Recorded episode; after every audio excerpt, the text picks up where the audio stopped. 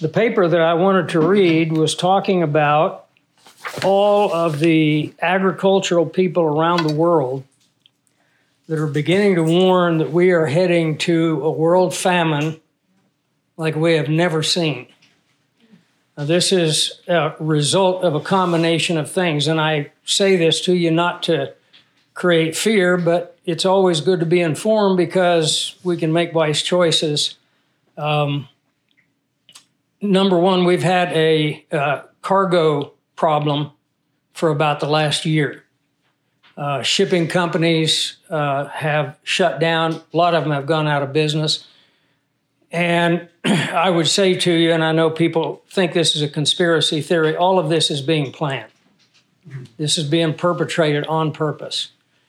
The goal of the elitists is to destroy the United States, bring the United States down to a third world country level, basically flood in all of the illegals, which they're coming across our borders in droves like we've never, ever seen before, because otherwise they can't subject us and keep us under their grip. So we've got the whole shipping crisis. And then we've got, I don't know if you're aware of this, I was astounded a couple of weeks ago, I read that there were something like 90 food processing plants and like chicken, turkey, beef producing places that had been burned down. They updated the number, this is in the last year, 200. They've all amazingly caught fire. Just somehow spontaneously all of our food distribution centers are being burned up. No FBI investigations. Nobody's asking any questions. It's just like, oh, well, there goes another one. But there are now 200 of them that have been burned up. In addition to the manipulation of the Satanists, because this is really who these people are. They are avowed Luciferians. I think God is bringing his hand in for the purpose of judgment. We're having drought across the West that is destroying crops. A lot of farmers put their seed in the ground, and they've gotten absolutely no rain, and they say we're going to have nothing. Iowa, Nebraska, South Dakota, North Dakota, Nevada, a lot of places. Kansas is seeing all of this. Of course, you probably heard of the 10 to 15,000 cattle that died from heat. I'm from Kansas. I know Kansas heat. Those cattle didn't die from heat. So just take it from me. Besides, you never have 10,000 cattle all die at the same time because of heat. It just doesn't happen. At any rate, the article that I was going to bring to you, and I really regret that I don't even know where it got mislaid, but it could be sitting on my desk at home. There is a correspondent by the name of Michael Yon. Michael Yon was a United States Special Forces soldier. After he got out of the military, he became a correspondent, a war correspondent, and crisis correspondent, really, for a lot of the flashpoints around the world. He's been in multitudes of countries. He has a lot of insight, both from his military background. He sent out a warning today, and he said, people are going to think I'm crazy when I say this, but he said, you need to stockpile all the food you can. He said, what we're looking at in 2023, 2024 is something that no one living today has ever seen. And he said, it's going to be worldwide. Now, you may have the idea that I don't have to worry or prepare. The Lord will take care of me. If that's your mentality, that's fine. But when Joseph saw a famine coming, Joseph prepared. So I just say this to inform you and encourage you to do what you can just to get ready for some difficult times. My hope is that the rapture is just around the corner. And, you know, we look at it particularly on feast days. There's nothing that guarantees us that it's going to happen on a feast day. Our next feast, of course, is the Feast of Trumpets, and Paul does mention the last trump at the rapture of the church. So I think it would behoove us to pray the last prayer recorded in the Bible. Do you know what it is? The last prayer ever recorded in the Bible. Even so, come, Lord Jesus. And I really believe that John was inspired by the Holy Spirit to put that at the end of the book of Revelation, because that is what the church needs to be praying at this time. Because he said, the Spirit and the bride say, come. And I believe when the bride starts really crying out for deliverance, I think that's when the Lord's going to come. So we certainly need to be praying for that. So we're going to be in Hebrews chapter 9. We're going to have to do some review. If you have your old notes with you, you might want to get page 47 handy because we're going to go back to that. But we're going to have to hit things fairly quickly to try to get through this fairly long chapter. So if you would, join me in a word of prayer before the throne of grace, and we will launch into Hebrews chapter 9. Father, we are thankful for your grace once again. We recognize that without your mercy, your grace, your faithfulness, and your love, we would have no hope in this world. But Father, we see time and time and time again in Scripture, people who acted wisely, people who lived their lives in obedience and fellowship, and how you carried them through very dangerous and difficult times. And we know that you are able to do the same for us. We live in this trust and in this confidence, and we just pray that our steps will be in line with what you have planned for us in our daily lives, and that we will constantly be looking to you and calling on you for our every need.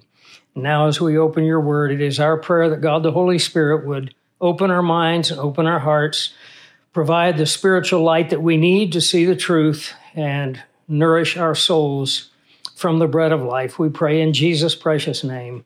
Amen.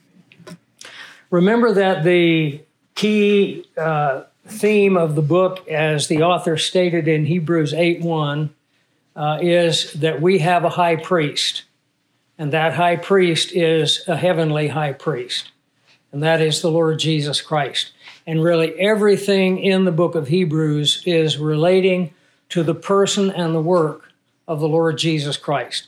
A lot of times we think only of one or the other, the person in his earthly life or the work on the cross. We really have to put them together, because what Jesus laid down at the cross in your and my behalf was the righteousness of the life that he had just lived. When he said in Matthew 5:17, I did not come to destroy the law or the prophets. I came not to destroy, but to fulfill. He literally, by his life, fulfilled the righteousness of the law. When he went to the cross, there was a tremendous bargain that took place in which he traded his righteousness on behalf of sinners, and he took our sins. He took our sins on himself voluntarily. That's very important, because his righteousness is offered to all, but it has to be received voluntarily.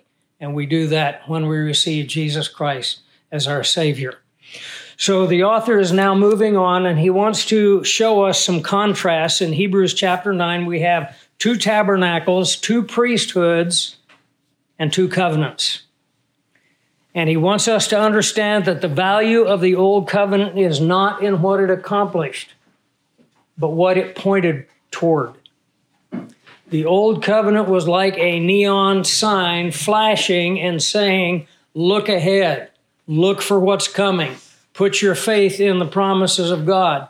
And of course, the law and the prophets complement one another, because the law pictures the person and the work of Christ. The prophets anticipate it by declaring things such as where he would be born, when he would be born, where he would live, the fact that he would go into Egypt, the type of his ministry, the characteristics that he would have, all that he would accomplish for us on the cross, all of that is contained in the prophets. So Jesus fulfills all of that in our behalf, and the author is now going to, again, he's emphasizing, and you know, it's hard to get us to understand, because we're 2,000 years after the cross.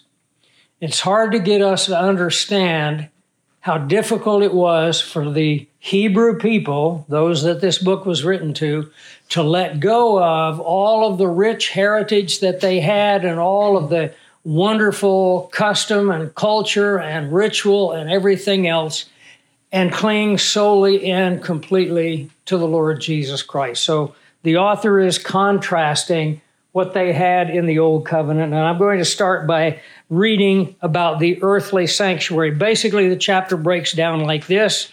In verses 1 through 5, we have the earthly sanctuary. In verses 6 through 10, we have the earthly priesthood. Then in verses 11 to 15, we have the heavenly sanctuary. In verses 16 to 22, we have the inauguration of the Old Covenant.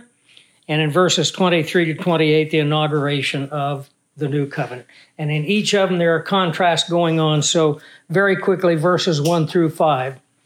Then indeed, even the first covenant indicates the Old Covenant, the Old Testament, had ordinances of divine service and an early earthly sanctuary. The divine service is what we would refer to as worship. They had a system of worship, and it was in an earthly sanctuary. Verse 2 says, "For a tabernacle was prepared, the first part in which was the lampstand, the table, the showbread, which is called the sanctuary, and behind the second veil, the part of the tabernacle which is called the holiest of all, which had the golden censer and the ark of the covenant overlaid on all sides with gold, in which were the golden pot that had the manna, Aaron's rod that budded, and the tablets of the covenant. Above it were the cherubim of glory overshadowing the mercy seat." And then he goes on to say, closing out verse 5, "Of these things we cannot now speak in detail." Nan can tell you that in former times, while he says it's not important to go into detail, I would go into detail. I would go into great detail. Going back through the entire book of Leviticus, we would study every sacrifice, every offering, all of those things. But I'm going to obey the author and say that we cannot go into that in detail now. What I would like to say is this. He is talking about the sanctuary proper. And the sanctuary proper, we know that there was an outer court here. He's not concerned with that. He's not concerned with the brazen altar where the sacrifice was made. He's not concerned right now with the labor of cleansing. He's concerned with what was called the holy place.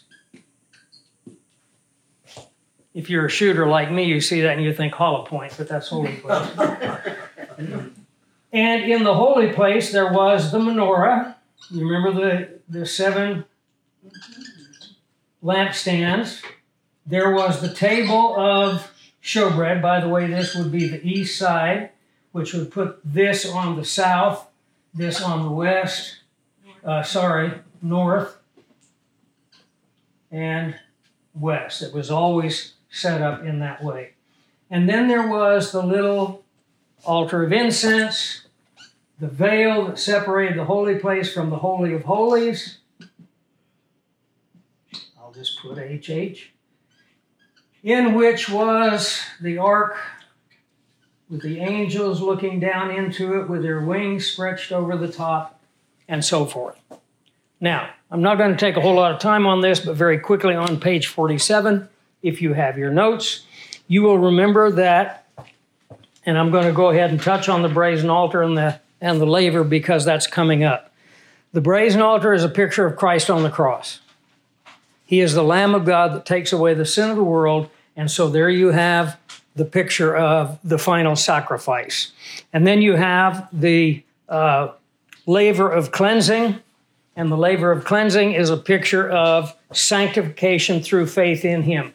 So he died for us. When we accept him, when we receive him by faith, we come to the cleansing. And that cleansing is a once-for-all cleansing. We are cleansed of all guilt and all penalty for all sins, past, present, and future.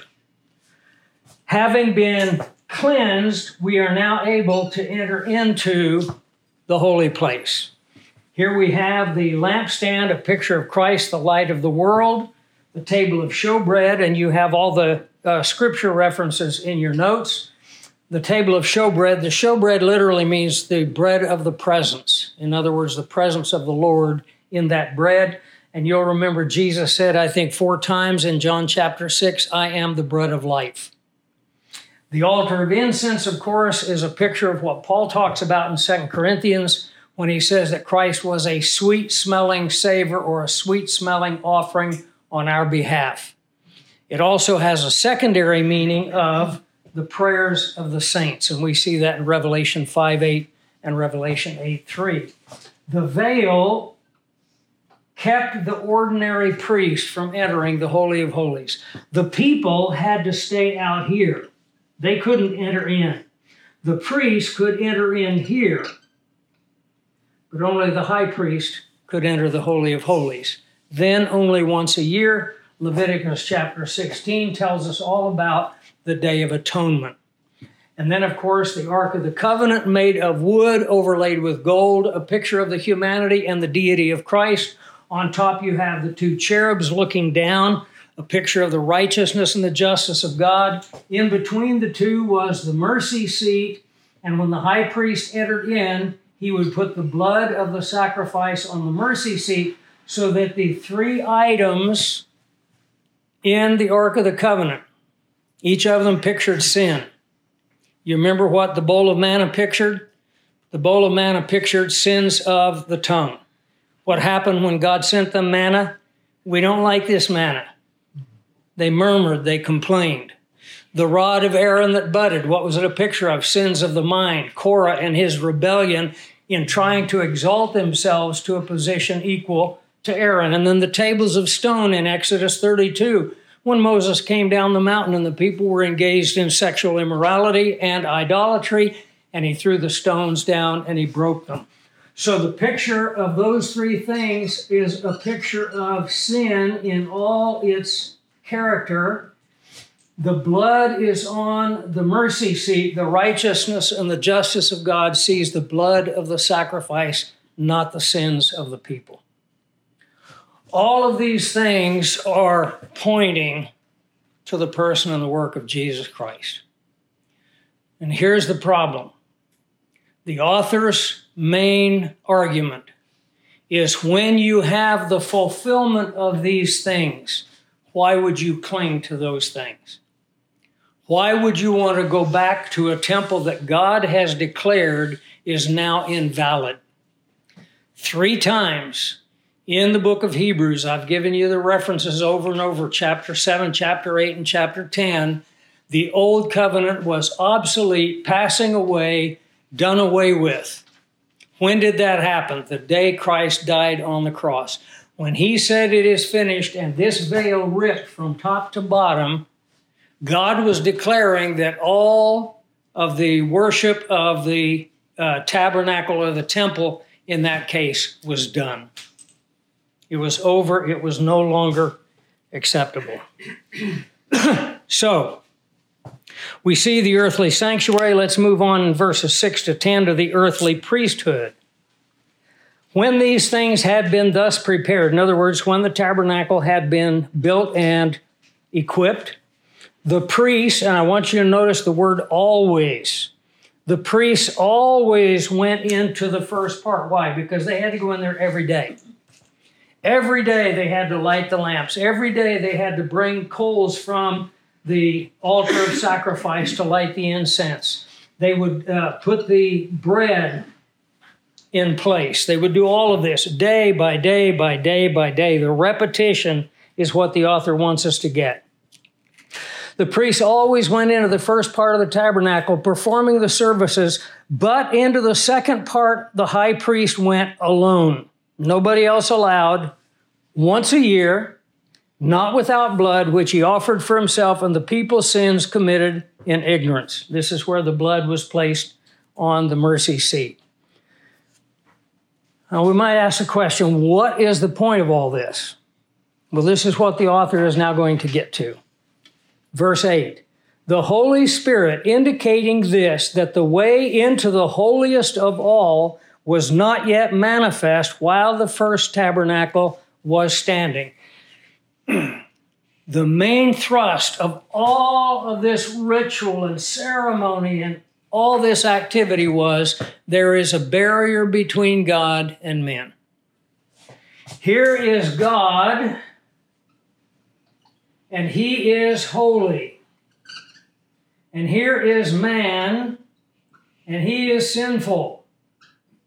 And between the two is a barrier, and that barrier is made up of sin, the penalty of sin, the guilt of sin stands between God and men.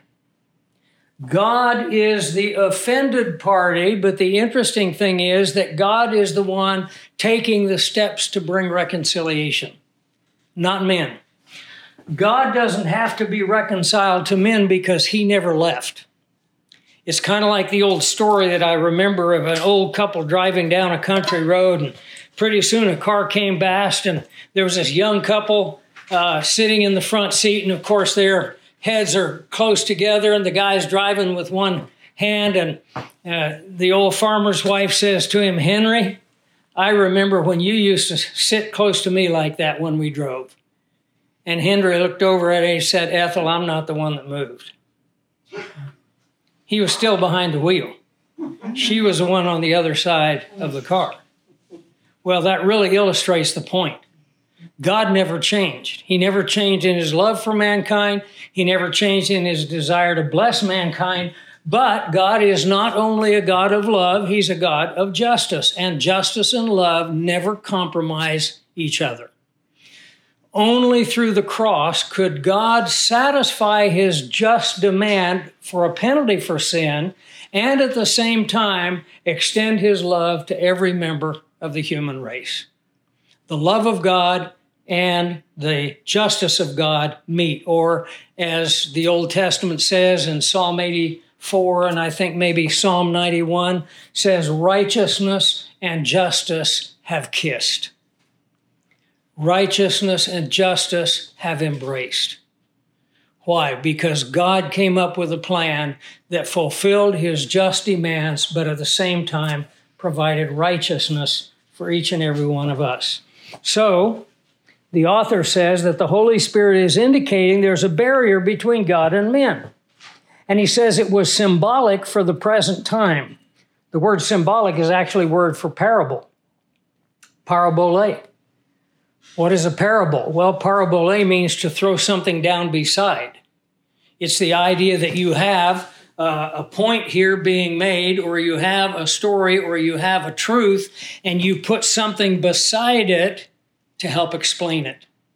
That's what a parable is. The parables of Jesus are physical stories, earthly stories laid down beside spiritual truths designed to open our eyes to the deeper things. And of course, when the disciples ask him in Matthew 13, "Why are you always teaching in parables?" You'll remember what he said.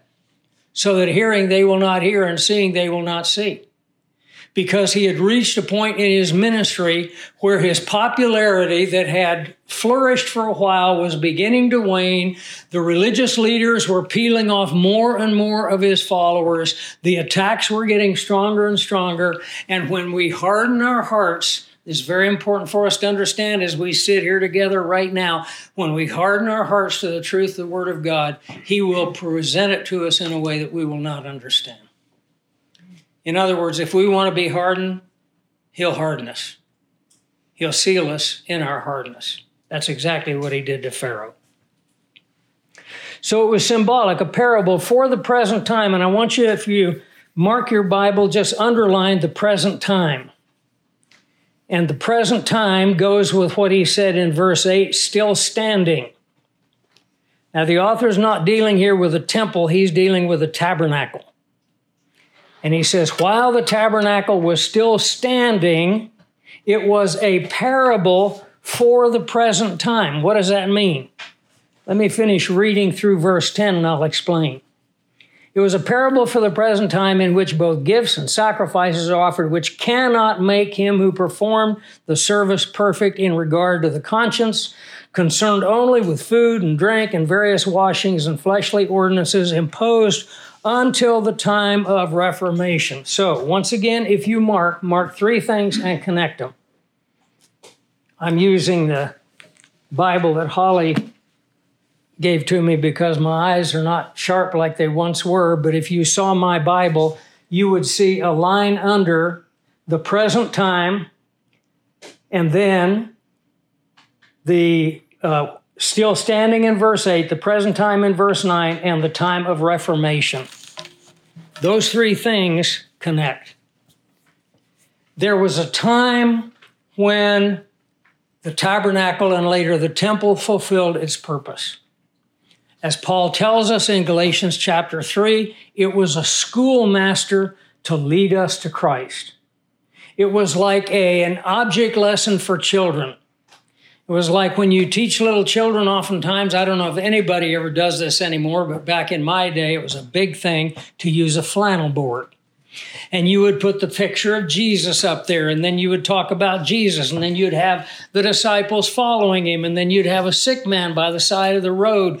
And all of that was designed so that a little child with their capacity to understand and being able to visualize it and see it put up there in front of them. And I don't know why people don't do it anymore, because frankly, I think flannel boards are probably far better than a lot of the things we use today.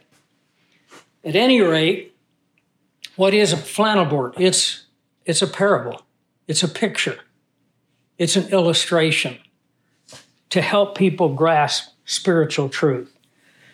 So there was a time that the tabernacle had its purpose. When was that time? When it was still standing. And it was a parable. And what was the parable for? It was a parable for our time.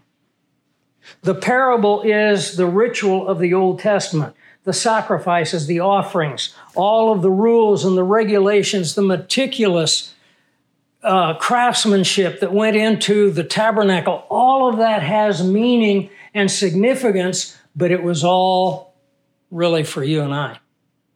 They didn't understand what we see in it. They didn't understand the fulfillment, but we do, because we live in that time, and that's because we're in the time of Reformation. What is the time of Reformation? It's the new beginning. It's when Jesus Christ came into the world and split history in two and started something that had never existed before and something that had not even been anticipated. And what was that? Well, we'll illustrate with the age-old, never-failing, keep this thing from collapsing on me, timeline, another parable. There's history, eternity past, eternity future. We live in a paragraph between eternity. By the way, for God, there's no difference between eternity past and eternity future. We look at it as a linear thing. With him, he lives in a dimension we cannot comprehend. It's probably why we struggle and wrestle with, well, what did God do all that time that he was here before he created? Our mind is incapable of comprehending the dimension in which God lives. But it's not a linear dimension like what we're in. The dimension that we're in is called time, and that's not a magazine. It's history.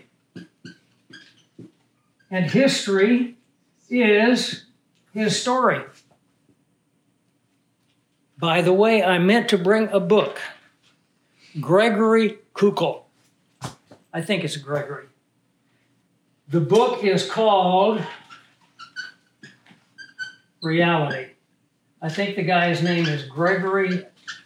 I know his last name is Kukul because it's a kind of a kooky name, Kukul. Those of you that like to get good books to read, I'll tell you in short what his book is about. This is what he says about his own book. It's about how the world begins, how the world ends, and everything important in between. How the world begins, how the world ends, and everything important in between. And of course, basically what he's doing in the book is he is simply showing us the flow of the whole story from creation into the future. And he's just hitting the high points. And it's written in language that elementary school kid can understand. By the way, he is an absolutely brilliant man. That's why he's able to convey things in such a simple way. It takes a real brilliant, wise person to take the deep things of Scripture and explain them in a way that a little child can understand. And I found the book absolutely fascinating. I read through it, and I'm starting through it again. So you might think about checking it out. It's called Reality. So again, the author is saying all of this is a parable. When we think about the tabernacle, when we think about the articles that are in the tabernacle, when we think about the lives of the saints, when we think about Joseph, we miss so much if we don't see how Joseph is a type of Christ. And all of this is what we refer to as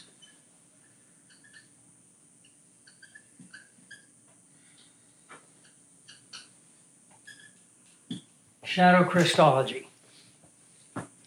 Where do we get that from?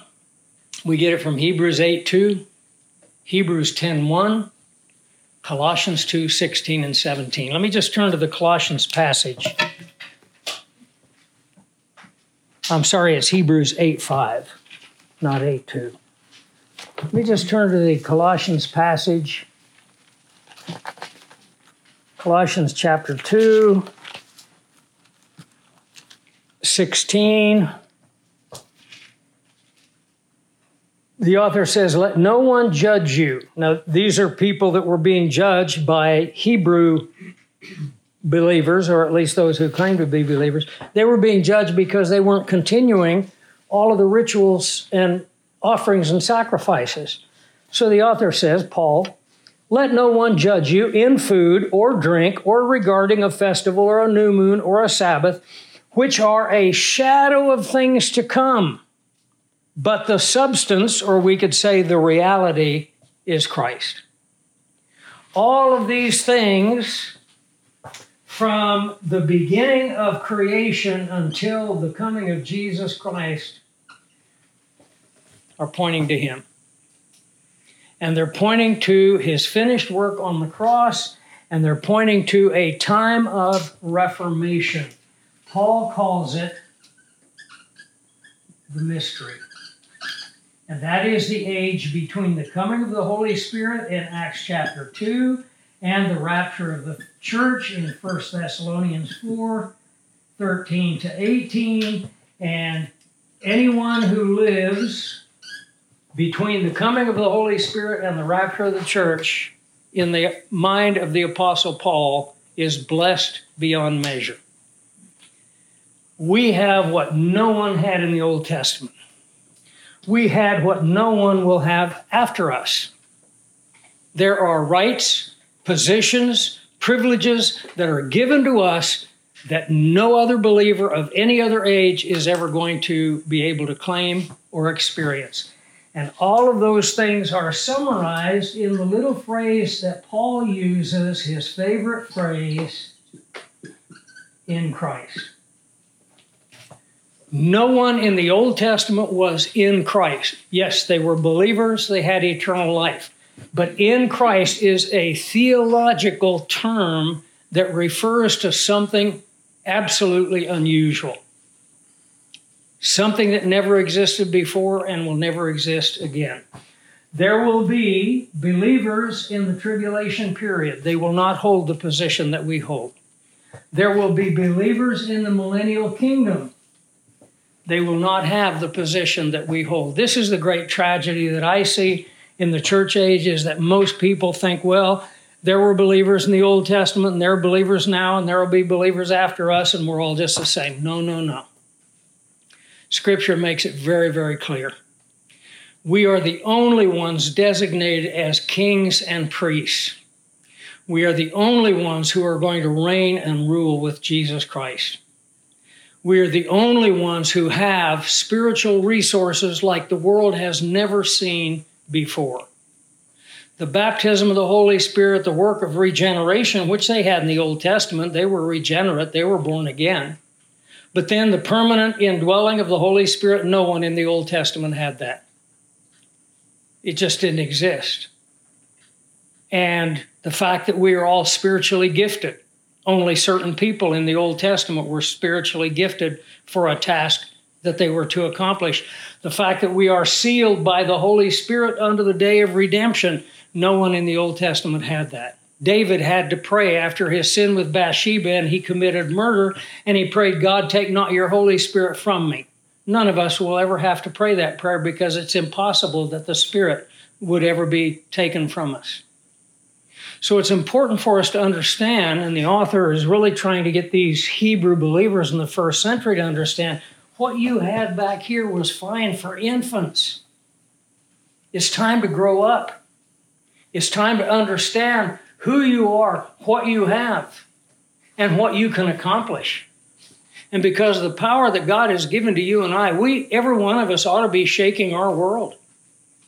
Every one of us has a sphere of influence.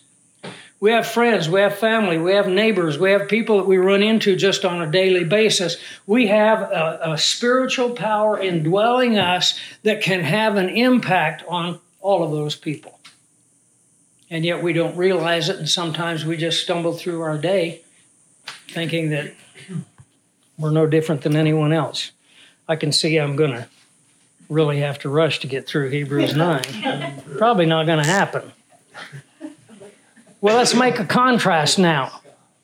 In contrast to the many priests who went every single day, always going, the one high priest who only once a year went into the Holy of Holies, the fact that they recognized a barrier between God and man, what do we have? Look at verse 11, but Christ. You know, that's one of the great conjunctions. That is a conjunction of history. I want to show you how important it is by taking you back to Ephesians chapter 2 and show what it means to you and I.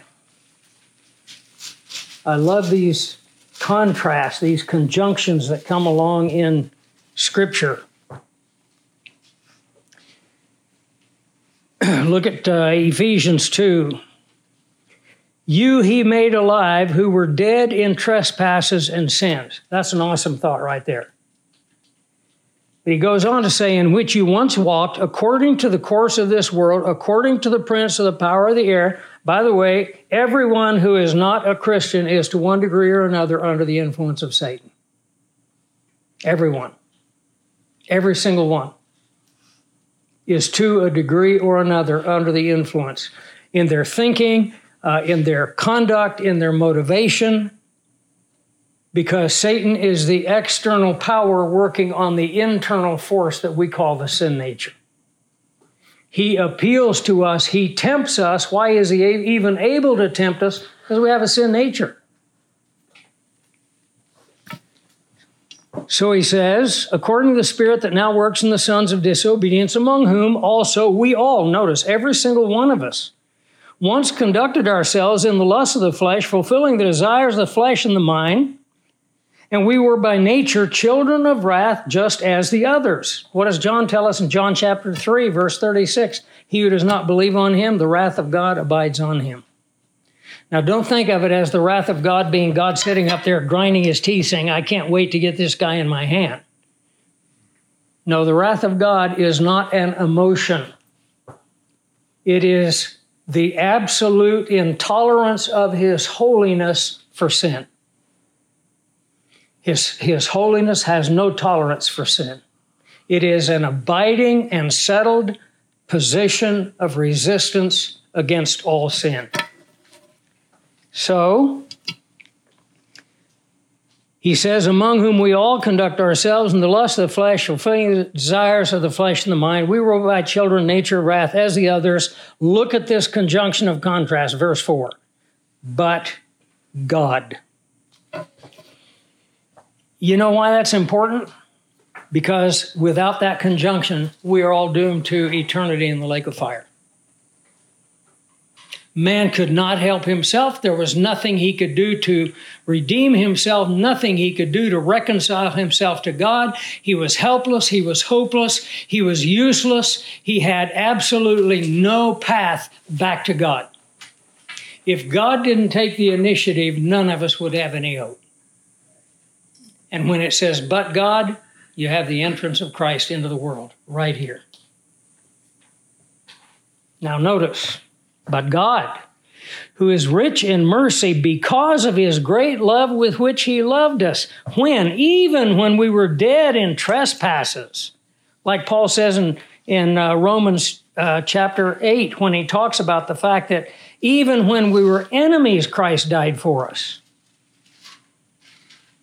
Verse 5, even when we were dead in trespasses, he made us alive together with Christ, for by grace you have been saved. He raised us up together and made us to sit together in the heavenly places in Christ. After his crucifixion, burial, and resurrection, Jesus Christ went to sit at the right hand of the throne of God, and Scripture says every person who believes in him on this earth is seated there with him. People say, aren't you excited to go to heaven? I said, I'm already there. I'm already there. Positionally, we are in Christ. Paul tells us in Colossians 3, seek the things that are above, where Christ is seated at the right hand of God, for you have died, that is, to this world, and your life is hidden with Christ in God. My friends, if we could learn to live our lives from that position, it would change everything. People often say, keep looking up. I often tell people, keep looking down. Keep thinking of where you are seated with him. This never happened to anyone before. It's a part of that mystery that was not revealed until it was revealed to the Apostle Paul. So, coming back to Hebrews,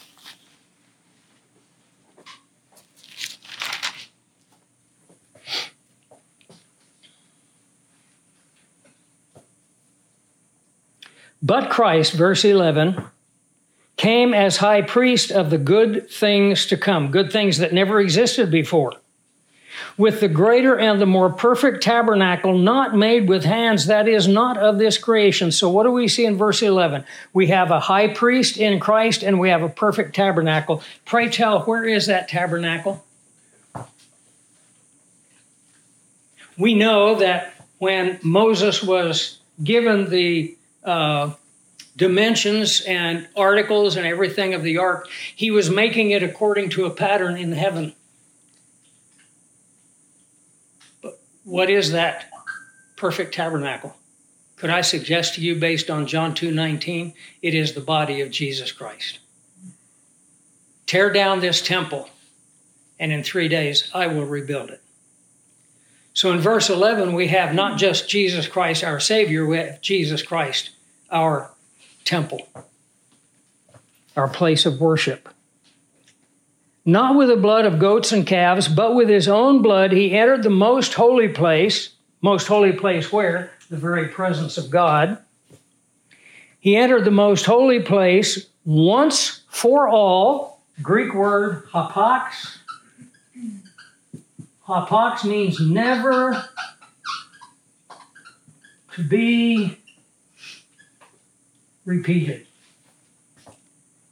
When Jesus said on the cross, it is finished, it was done. The work of salvation, the security of the believer. One of the things that tears my heart out so much is when I travel around the world, and we've been in at least 40 countries where we've taught the word. I think we've been in 60 countries altogether, some just passing through. The biggest problem all around this world is the fear that believers have that they can lose their salvation. It's the biggest fear, and there are people who live in mortal terror that something they've done is unforgivable. Something they've done, God is going to hold against them. And it is so very difficult, but it's one of the greatest joys of my life when I hammer away at this for a week or 2 weeks or 3 weeks sometimes in groups, and finally I see the lights start coming on and they start realizing that what Christ accomplished was something that was done once for all that never needs to be repeated, and that it covers not just the sins of the past, but the sins of the future. Everything in our history, from birth to death, is taken care of. Once for all, he obtained for us eternal redemption. People often say, I fear I've lost my salvation. And I say, what is salvation? They say eternal life. I say, how long is eternal? They say, eternal is forever. I say, when does eternity end? They say, eternity never ends. I say, how can eternal life end? And they go, eternal life's eternal. Forever. It can't end. Now, we can fail. And when we fail, God deals with us in discipline. And if we keep on failing, his discipline is going to increase in intensity until life becomes extremely difficult. And in rare circumstances, he may even call a believer home early. But that person has eternal life once they trust Christ as their Savior. So, he gained for us eternal redemption. For if, here is now a contrast, if the blood of bulls and goats and the ashes of a heifer sprinkling the unclean sanctifies for the purifying of the flesh. Let me just put this in context. If a ritual using animal blood could give you ceremonial cleansing, which it did in the Old Testament time, if you were unclean, they would sprinkle the ashes of the heifer on you, or they would perform a sacrifice or an offering, and you were declared forgiven. If that could provide ceremonial cleansing, here's the key verse of the whole chapter. I think this is probably as far as we're going to get. How much more? Now, I want to explain that this little phrase, like many others in the book of Hebrews, is one of the favorite terms of a certain character that we know. The name of the Apostle Paul. Much more. Much more is a rabbinical argument. It's a rabbinical argument. And the rabbinical argument means from the less to the greater. We call it, the Latin term for it, is a fortiori. An a fortiori argument. We might say something like, if a little child can carry 5 pounds, how much more should an adult man be able to carry 40 or 50? That's a very simple illustration, but it's an a fortiori. It's a very logical conclusion that everyone would have no difficulty understanding. If a grade school high jumper can jump 2 feet, and a high school high jumper can jump, who knows what they're up to now, 5 or 6 feet, what would an Olympic athlete be able to jump? The answer would be much more, because simple logic would tell us that this is true. So if you lived in Old Testament times, remember that time we mentioned while the tabernacle was still standing, the time that it was a parable for what was to come, the time that it was looking forward and pointing to the time of reformation, the time of fulfillment, all of those things. If we lived in those times and we could have a comforted conscience that we had been forgiven because we performed the rituals required, how much more should we have confidence and comfort and security because of the death of Jesus Christ? How much more shall the blood of Christ? And I might just pause long enough, and we might actually pick this up and develop this because I think it's a worthwhile topic. A lot of people get caught up in the term blood of Christ. And we have songs that sing about put me under the flood and the gushing flood of blood. And it's really kind of bizarre, when you stop and think about some of the terminology that we use. But when the Bible uses the phrase blood of Christ, it's a comprehensive term for the totality of his sacrifice. It's talking about not just what happened to him physically. We know that he bled when they put the crown of thorns on his head and beat it down with a rod. We know that he bled when they took a scourge and they tore the skin from his back down to his rib cage.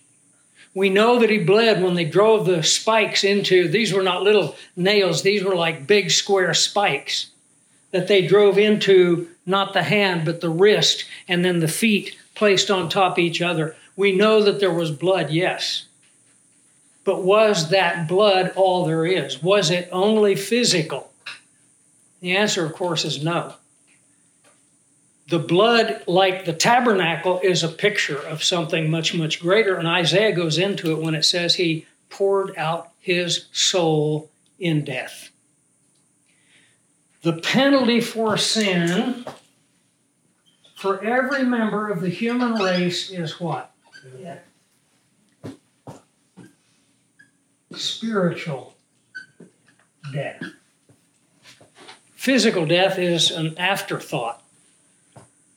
Physical death happens because we're born spiritually dead, but physically alive.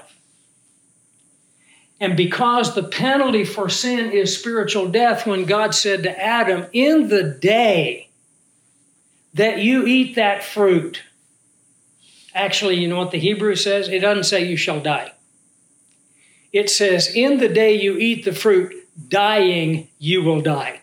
In other words, Adam, here you are in the garden, and there is a fruit on the tree, and on the day that you take that fruit and eat it, dying on that day, you will 936 or whatever years later die. What was the effect of spiritual death in Adam? Separation from God. That is the penalty of sin. Separation from your Creator. Separation from the love of God, the grace of God, the mercy of God, the provision of God. And that's why Paul says of every member of the human race, we are dead in our trespasses and sins. We're separated from God. So Jesus comes along, and Jesus, through the eternal Spirit, offers himself, and the eternal Spirit, if you take the blood of Christ as a term summarizing the totality of his sacrifice, through the eternal Spirit puts us into the spiritual realm of it, offered himself without spot to God. How much more should it cleanse your conscience from dead works? How much more? That's the author's point. And the dead works, we generally tend to think of as sin. But that's not the author's point. Because you'll remember back in Hebrews 6:1, he talked about dead works. And what was he referring to? Attempts to earn salvation. How much more should the sacrifice of Christ cleanse our conscience from any attempt to earn God's favor, deserve God's favor, work for God's favor, appease him on behalf of our sin? We should be free of all those things because none of that is necessary. The work of Christ did it all. Have you ever done this? Don't feel bad if you have, because I have. God, I'm so sorry for what I've done. I promise that I'm going to do this to pay for it, or I'm going to do some kind of penance. That's the whole idea of penance in the Catholic Church. If I do enough penance, maybe God will forgive me. No, that is a dead work. That's a waste of time.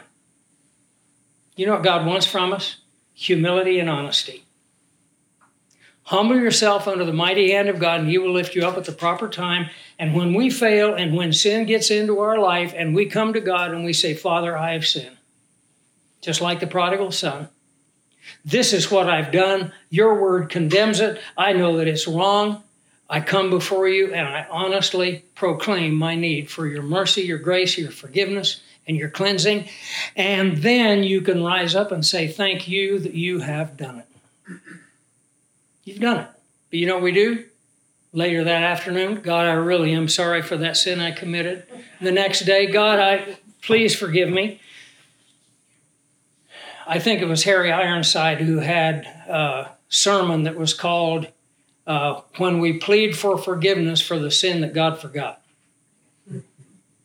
And he said, once you've confessed it and God has forgiven and cleansed you of it, and you come back and say, I'm so sorry I did that sin, if only God could open up the heaven, he would say, what sin? What are you talking about? Because the provision of the new covenant is, isn't this wonderful? Their sins and their iniquities I will remember day by day, right? No. Their sins and iniquities I'll remember no more. You know what people constantly throw at me when I teach this around the world? It's too simple. It's too simple. It's too easy. And that's why people miss out on the grace of God. That's why a lot of people don't become Christians. It's too easy. What? Just believe in Christ? All I have to do is trust him? No good works, no penance, no self-sacrifice. That'll never work. And the reason every knee will bow and every tongue will confess that Jesus is Lord is because when they stand before the judgment seat, if you look at the very last verse, actually verse 27, 28, it is appointed for men to die once. Why? Because we're all born spiritually dead. But after this, the judgment, that is the natural way of all men. Verse 28, however, says, so Christ was offered once, that's that word once for all again, to bear the sins of many. To those who eagerly wait for him, he will appear a second time apart from sin for salvation. See the great outlook that we have? When you think of Christ coming and you think of, I'm going to be cringing and no. He is going to come without reference to sin. That's a way that we could say it. In other words, sin's not the issue when he comes back. Salvation is the issue. So that's where we're headed. That's the last half of chapter 9, which we will not get to tonight. However, I think we have made a valiant effort to do what we could do. So I'm going to close in prayer, and then we've got a couple more songs. Outstanding. Father, I do thank you for your love and grace, and it does seem too big, too great, too astounding, just too mind-boggling. And Father, we find it hard in our broken and twisted and fallen selves to accept that such grace, such mercy, such compassion, such love could even exist. But Father, this is what your word proclaims to us, and we need to accept it at face value. I do pray that you'll comfort us. And Father, the whole point of this mercy and grace that you pour out on us is not only that we'd have a clear and undefiled conscience, and that we'd have comfort and peace in our soul. It's so that we would serve you, that we would be in gratitude, compelled and motivated to live lives that honor and glorify you, that share the truth of your word with other people, and lives that ultimately are going to bring recognition and glory back to you when we stand in your presence. Help us to live in such a way that this is the reality of our life. We pray in Jesus' precious name. Amen.